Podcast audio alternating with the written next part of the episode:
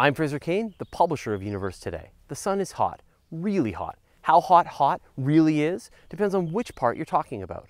The sun has a core, a middle, a surface, and an atmosphere. Starting from the inside out, there's the core, where the pressure and temperature are so great that atoms of hydrogen are fused into helium. Every second, 600 million tons of material go through this conversion, releasing vast amounts of gamma radiation. This is the hottest natural place in the solar system, reaching temperatures of 15 million degrees Celsius. Photons generated at the core of the sun are emitted and absorbed countless times over thousands of years on their journey to reach the surface.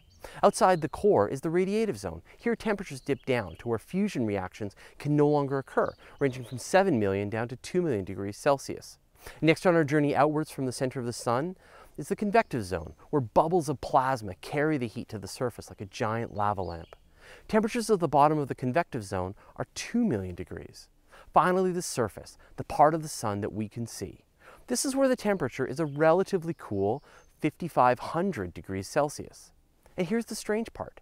As you move further away from the sun into its atmosphere, the temperature rises again. Above the surface is the chromosphere, where temperatures rise back up to 20,000 degrees Celsius. Then there's the corona, the sun's outer atmosphere. The corona is a wispy halo around the sun, visible during eclipses that stretch millions of kilometers out into space. In the corona, the gases from the sun are superheated to more than a million degrees. Some parts can even rise to 10 million degrees Celsius. How can the atmosphere of the sun get hotter than regions inside it? Astronomers aren't really sure, but there are two competing theories. It's possible that waves of energy are released from the surface of the sun, sending their energy high into the solar atmosphere. Or perhaps the sun's magnetic field releases energy into the corona as currents collapse and reconnect.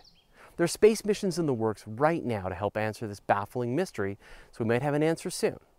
Stars can also get hotter or cooler than our sun. From the coolest, dimmest red dwarf stars to the hottest blue giants, it's an amazing universe out there. Thanks for watching. Thanks for watching. Now make sure you click subscribe on our YouTube channel over here. And maybe you've still got some questions about space and astronomy, like this one or that one. And if you don't see the question you're looking for, then send me an email at info at universetoday.com.